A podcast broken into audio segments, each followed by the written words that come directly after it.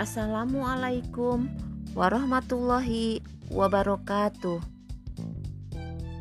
Apa kabar anak-anak?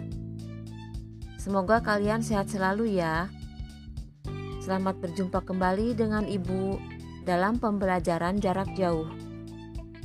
Pada pembelajaran kita hari ini, kita akan belajar tentang mata pelajaran PPKN dan IPS. Materi ajar PPKN tentang kebebasan berorganisasi.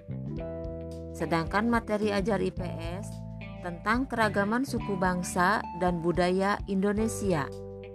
Sudah siap untuk belajar?